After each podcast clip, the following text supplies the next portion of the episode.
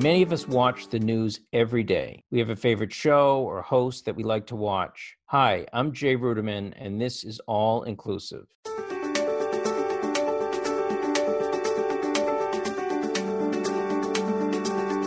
All Inclusive, a podcast on inclusion, innovation, and social justice with Jay Ruderman.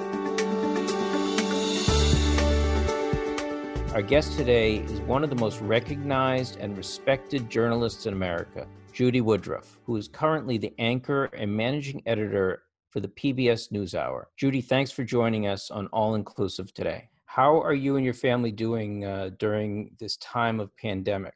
Thank you, Jay. As we sit here in the last days of the month of May, I have to say we are thankfully doing well. We're split up a little bit. Al and I, my husband Al Hunt and I, are living in our home in Washington, and, and thankfully we've been able to stay healthy and safe. Uh, one of our children, Ben, uh, has been living with us, and he's healthy. Our son Jeff, our older son, child uh, who uh, has a number of disabilities and who lives in a pro- with a program uh, and actually lives in a group home of uh, three adults and uh, supportive staff. They have all stayed healthy. The program is doing really well. So we have a lot to be grateful for. Everybody's healthy, and I hope you are too. Well, thank you. First of all, I want to start by sending you my condolences on some of your colleagues who've passed recently over the past few years Gwen Ifill and Jim Lehrer. I know how much of a personal loss that was for you and a professional loss uh, for PBS NewsHour. So please accept my condolences on their passing. Um, Thank you um, very much. So, what is it like for a leading journalist to cover the news of Washington and the world during the time of pandemic? Well, it's been overwhelming. Uh, we were taken by surprise, just like everyone else, and uh, we had to adjust very quickly when uh, it became clear that we would need to work remotely. It's not something we're used to doing. We are used to broadcasting the news hour uh, Monday through Friday from our studio in Arlington, Virginia. But we had to, on a dime, begin to put the apparatus in place for people to report remotely. I continued to anchor from the studio from about the middle of March till the middle of April, uh, during which time I had these remarkable colleagues set up a studio. Uh, in essence, what's a studio here in my home, just about 15 feet from where I'm sitting, maybe 2020. We put up a camera, television monitors, uh, computer screens, lights, wires, more computer screens. Uh, it's it's really quite something. And I went on the air from home starting on April the 20th, and have been anchoring from here every night since then. Um, it's a reminder of just what we're capable of doing these days. So it's been both a, an incredibly sobering time, but it's also been a time of learning and expanded understanding of what we are capable of doing doing and frankly what the American people are capable of doing. So you have had a very interesting background growing up. You were an, an army brat, you moved around a lot. Can you tell us what that experience was like and how it led you into journalism? Well, it's interesting because I didn't know for the longest time what I wanted to do. You're right. I grew up as an Army brat. I was born in Tulsa, Oklahoma. Father in the military in the Army. We lived in Germany. We lived back in the U.S. for a while in Missouri and New Jersey. Eventually, uh, went moved to Augusta, Georgia, where I finished high school. I knew I wanted a career. My mother had not even been able to finish high school herself. Neither one of my parents had gone to college, and my mother, in particular, uh, urged me to get an education. To her mantra was diapers and dishes can wait. I started out studying math because I really liked math, and then um, ran into a couple of professors who didn't think women should be taking advanced math, and simultaneously was studying political science. Fell in love with politics and government, and so majored. Ended up majoring uh, in in uh, political science. Thought I would work in Washington. Worked here for a couple of summers for my congressman. Really wanted to work in Washington, but it was at the late 1960s at a time when women were again not very welcome in politics or government and i was advised by others not to not to come back to dc so my senior year in college i went uh, to a professor for advice and he said well did you ever think about covering politics? So it was almost as serendipitous as that i thought wow covering politics. And i started looking for a job uh, as i graduated and was hired as a newsroom secretary uh, for the um, an abc affiliate in atlanta. And that was my first job out of college and did that for a year and a half half. Ended up doing the weekend weather while I was a secretary at this station uh, in their newsroom because the news director told me if you don't, you know, apply for a job doing weekend weather, we won't know whether you can ever be a reporter. And I was persuaded I needed to do it. So it was like Cinderella, Jay. During the week, I was a secretary. And on the weekends, uh, I put on an appropriate dress and wore that on Sunday nights to do the weather at, at 11 p.m. Um, but then back to the answering the phone and cleaning the film Monday through Friday. It was a way to learn. And whenever I would pester the news director to let me go out and cover a story, learn or learn to cover a story, his answer was, "Why would you want to do that? We already have a woman reporter." I eventually was hired by another station in Atlanta, the CBS affiliate was hired to cover the Georgia state legislature. And that's where I really, I truly cut my teeth as a reporter and learned to fell in love with covering politics and covering politicians and understanding how to report on legislation and policy. But it was a long climb because it was the, it was then, by then it was the 70s and women were being given more opportunities, thankfully. But it, it was a long climb. And how did your family, your parents feel about you going into journalism? Were they happy with that career path? You know, they really were just, um, I would say my mother in particular just wanted me to find a career that made me happy where I could put my abilities to use and advance. She really wanted me to figure out what I wanted to do and then to pursue that. So she was glad with whatever. I think they were they were proud. I'm sure they were. You know, your interest in politics I know that at that time there were few women in politics. Do you ever think about getting into politics yourself? No, I didn't. You know, when I worked on Capitol Hill, I was so, I was young. I was in college. I was uh, just beginning to understand, frankly, the world around me. My parents, they were not people who followed the news very much. We didn't subscribe to a newspaper. I think we subscribed to the Augusta Chronicle, but it, we were not a news consuming family. So that was something that I learned as I grew up. And I would say that as I followed politics, fell in love with it, I really never thought of myself as running for office. So throughout your career, you've covered many, many administrations, thousands of members of, of Congress. I got to know you before the 2016 election, but over these past three years, Washington and the national politics has changed. How has that affected you and your job in covering politics and just the atmosphere in Washington? Well, it's become, it was already a polarized place. And in fact, I mean, I've been covering national politics going back to the 1970s. I covered Jimmy Carter's campaign for president against Gerald Ford. I was a brand new reporter then, but sure, the parties fight it out they have their ideas they you know it can get really rough and, and ugly at times but i think we have gotten to the point now and even even before 2016 where you saw the kind of attack campaigns if you will. I mean i remember the birther campaign against president obama the kinds of and, and, it, and it does go both ways but but it just has gotten uglier and uglier. And then in the last three and a half years i would say since 2016 it's even more so. We are in a completely polarized environment. People often ask me, how do you make it better? I think perhaps the great silent majority rise up and say, I can't stand this anymore, and we need to find ways to work together. But right now, you don't you don't see anything like that. So heading into the 2020 election, how do you see this unfolding, especially with COVID 19 with the pandemic upon us. It doesn't seem to be ending anytime soon. How is that how will that change our politics? I think handling the pandemic, handling COVID 19 is, is almost certainly going to be the defining issue of this election. President Trump's handling of this, his administration's handling of it, is going to become a central feature of the campaign. It's not the only thing. You know, people feel that their jobs are coming back? Do they feel their retirement income is secure? Um, if they are, how worried are they about taxes? And I think all of those things are going to be discussed. It's going to be ugly. um, hopefully, there'll be some substance as well. Is there any concern on your part that you know we could reach an election in November of 2020 and either not have a clear result or not have either of the party accept the election for various reasons because of COVID 19 showing up at the polls, mail in ballots, and, and everything that's being discussed right now? I think all of those are very serious concerns.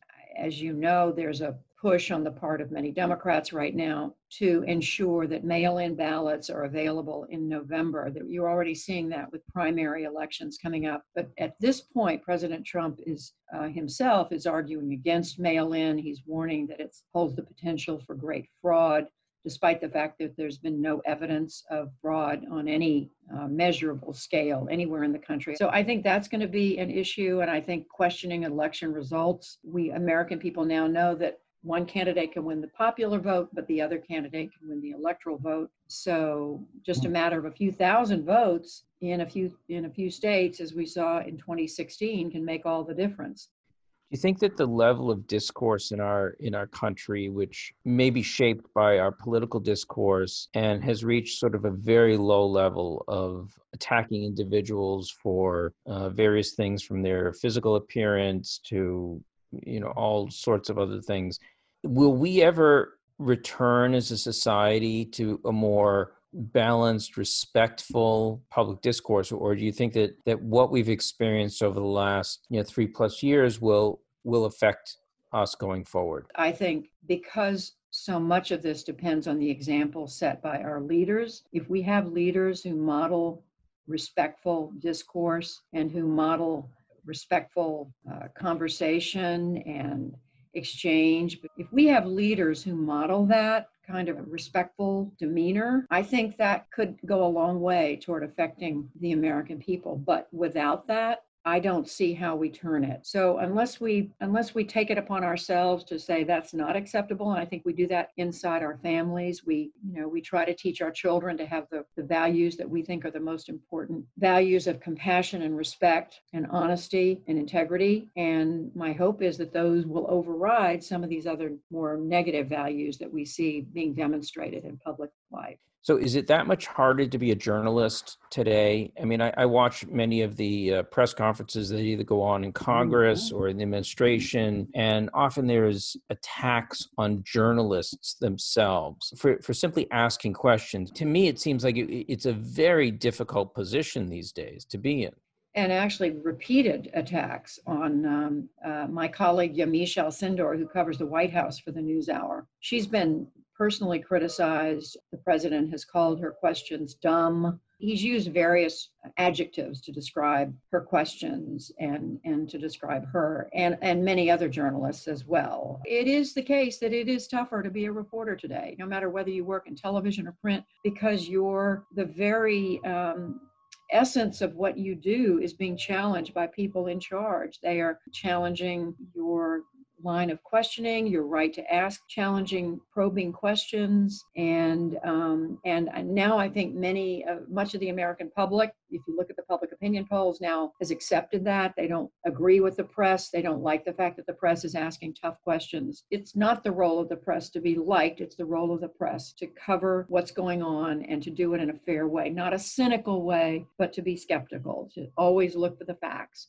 that's that's what our job is. And and to be held accountable ourselves. And when we make mistakes we should be called to account for that. We shouldn't be excused uh, for getting it wrong ever. And we shouldn't ever make mistakes. My message Jay, to my colleagues, has been and continues to be our job is to cover the news, keep our head down, to, but to be the eyes and ears for the American people. That's what we're here to do to, to ask the questions they would ask, to do the kind of deep reporting they would want us to do, and to hold um, public officials accountable. What do you think about this whole thing of fake news? I mean, this is something that's that's sort of emerged. I mean, a little bit, you know, with Nixon, you know, rallying against uh, different news sources. But you know, we hear a lot about fake news. You're fake news. You know, how does that impact, you know, the whole role of journalism and people accepting journalism as as as non-partial? I think I think we have to be careful about the term because I mean President Trump uses the term fake news for news that he hasn't liked in particular, news that he thinks is unfairly critical of him. I mean, I think we have to be careful about that term which he uses and then what may be legitimately a false story. I mean, some news organization got hold of something that wasn't, couldn't be borne out by facts, and they've run with it. You know, false news.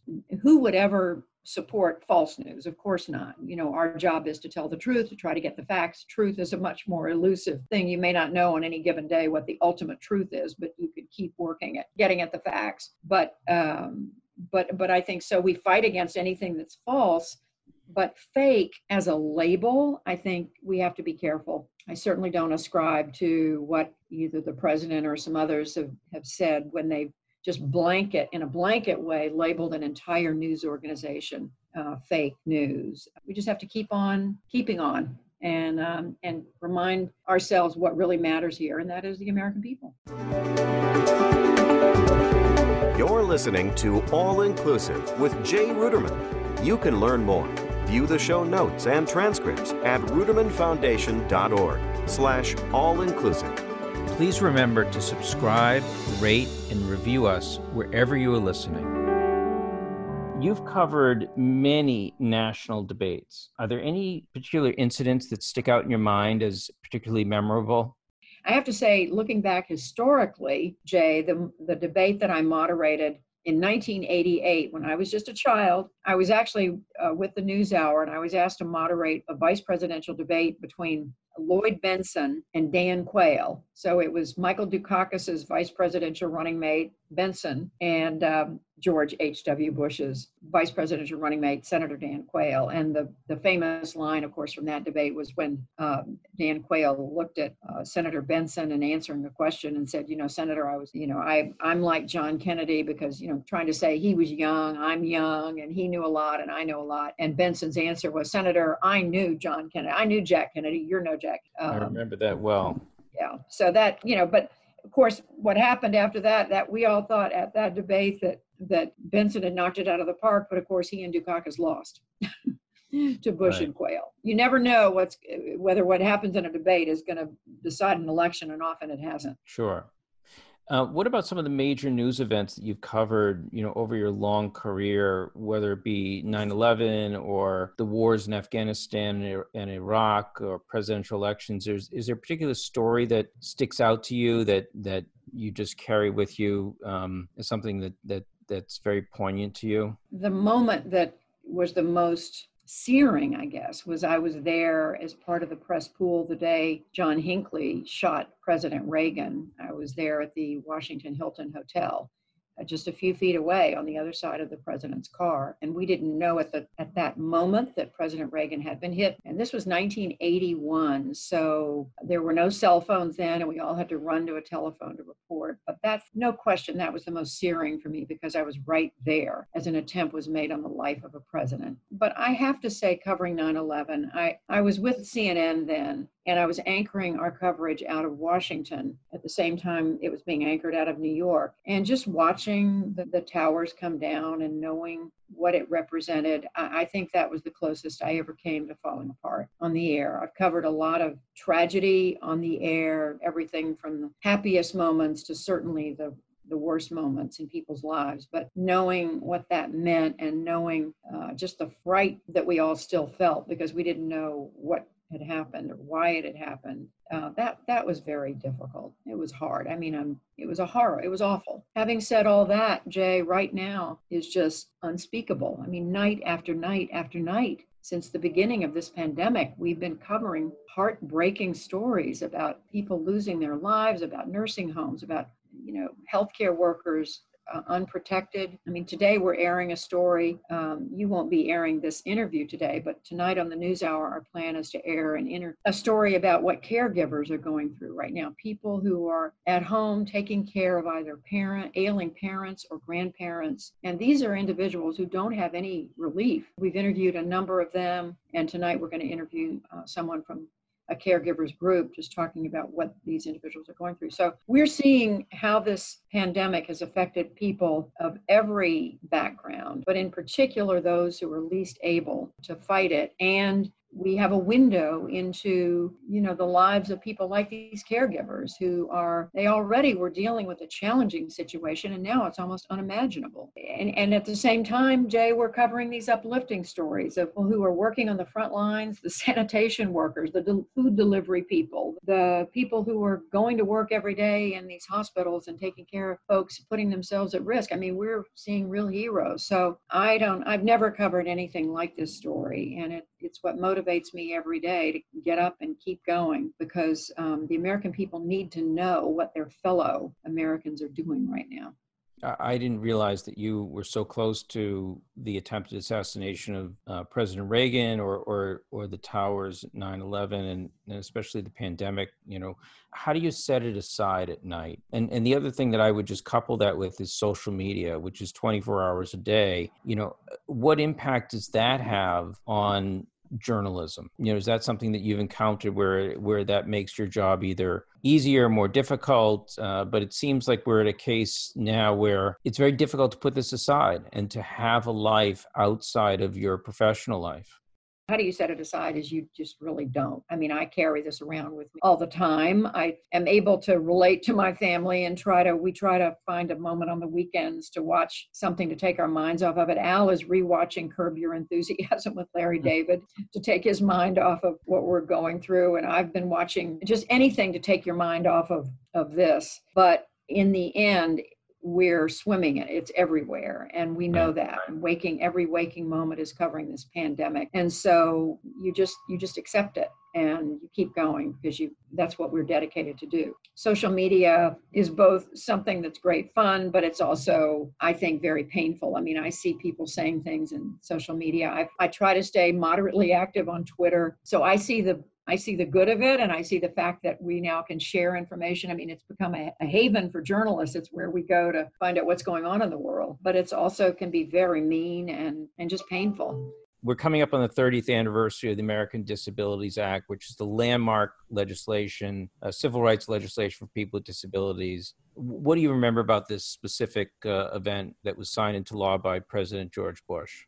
Jay, I was covering um, the White House, covering Washington then. Remember, we covered it. It was an important story, but it didn't I would say the ADA didn't become real to me until after our son Jeff, who was born with spina bifida, uh, but at the age of 16 in 1998, he was injured and in a way that left him profoundly disabled. And that's when I began to have some understanding of what it is to have a disability, what it is to be part of a family, to understand that when one member of a family has a disability, the entire family is affected. And frankly, to understand that this is something that affects many more Americans than we realize. I always thought I was understanding and sympathetic, but I didn't really understand how invisible people with disabilities can be, how people just look past them or through them or around them or over them, or um, because for whatever reason they don't want to deal with it or they don't know what to say, they don't know how to handle it. And of course, that's only one aspect of life with a disability. But I, I think our society needs to do a much better job of incorporating people with disabilities into our into life and to give them the same opportunity the rest of us want to have in life and that is to be a contributing member of society. I think that that is all i know my son wants. You know i'm committed to doing whatever i can to get that message out you know, Judy, one in five Americans have some form of a disability, and they're the largest minority in our country. Uh, yet inclusion is a nonstop battle, as you mentioned. The unemployment rate for people with disabilities is much higher. Um, and you look at most the most recent events surrounding the COVID nineteen pandemic. There's a real fear that people with disabilities will not receive the same care, such as receiving a ventilator, and that a person with um, without a disability, you know, would receive. Uh, why do you think that in the year 2020 there's such a disparity. And what do you think needs to happen to make our society a more equal society for people with disabilities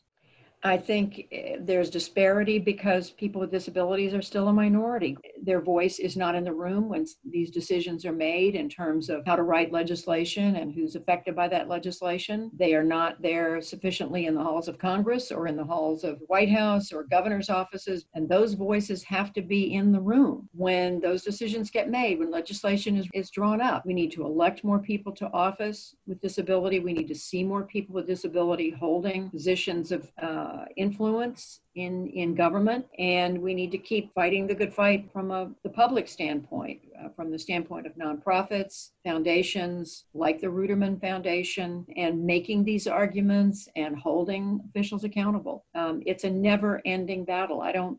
I, I, mean, I think of the civil rights movement. I think of the you know the women's movement to, to a degree. Um, I think we have to think of the fight for disability rights in the same way. You've interviewed so many people, thousands of people over your career. Is there anyone that you had wished to interview but you were never able to? You mean in connection with disability or No, just in, in general in your in your career. Was there was there one person that you're like, I really wish I had I had been able to interview that person? Well, there's so many. I've been very lucky to interview every president since Jimmy Carter. So that not, the sitting president, not President Trump, but every president from President Carter through President Obama, and even was able to interview President Ford after he left office. There are some major figures. I mean, I would love to to have interviewed Pope John Paul. I mean, I have. Um, there are figures in American life. I would I wish I had been around in the time of Eleanor Roosevelt to interview her. And I and I'm trying to think of others who, you know, changed American life or changed our understanding of the world and and frankly have made us appreciate what's important. There's so many. I did have a chance once to interview Mother Teresa, so that was a treat